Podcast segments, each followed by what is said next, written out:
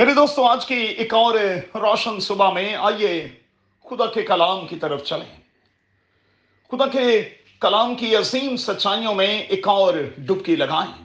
اپنے سامنے رکھیں کرنتھس کے مسیحیوں کے نام، مقدس پالوس کا دوسرا خط، اس کا چوتھا باب اور اس کی آٹھویں اور نویں آیت۔ آج صبح کے لیے ہمارا مضمون ہوگا this tough time no doubt کے موجودہ وقت میں ہر کوئی مصیبت دکھ اور تکلیف میں ہے۔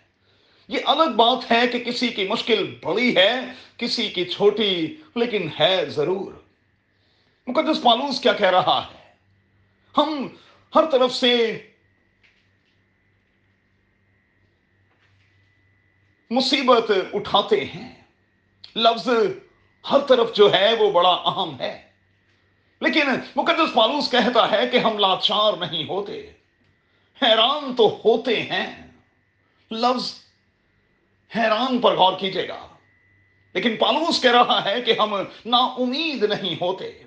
یاد رکھنا ہے کہ بڑا وہ نہیں جو اس دنیا میں اس وقت کام کر رہا ہے، بلکہ بڑا وہ ہے جو ہمارے ساتھ، بلکہ ہمارے اندر بھی ہے۔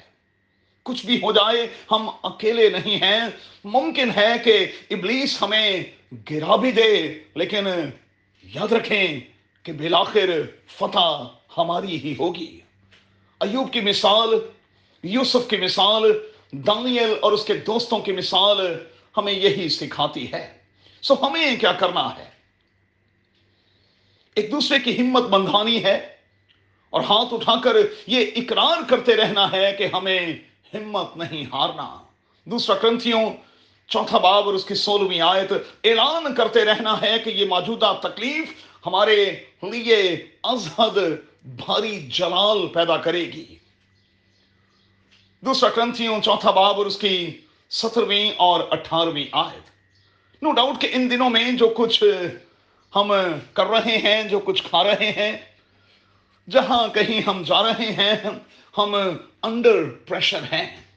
مگر کوئی بات نہیں، یہ پریشر اصل میں تو ہمیں شیپ دے رہا ہے نا۔ روحانی طور پر تگڑا اور مضبوط کر رہا ہے۔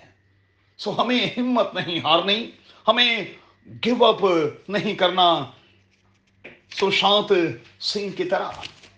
اور پھر ہمیں مقابلہ کرنا ہے، مقابلے کو جاری رکھنا ہے۔ فتح ہماری ہوگی ہاں یقیناً ہماری ہوگی۔ موجودہ وقت اور حالات آپ کو کنفیوز کریں گے، آپ کو پزل کریں گے، لیکن آپ نے ہمت نہیں ہارنا، مقابلہ جاری رکھنا ہے۔ یہ نہیں کہنا کہ وائی می لارڈ بلکہ ان دنوں میں یہ کہنا ہے کہ thank you very much Lord کہ تو نے مجھے چنا تاکہ میں اس مصیبت میں ہو کر تیرے آئین کو سیکھ جاؤں۔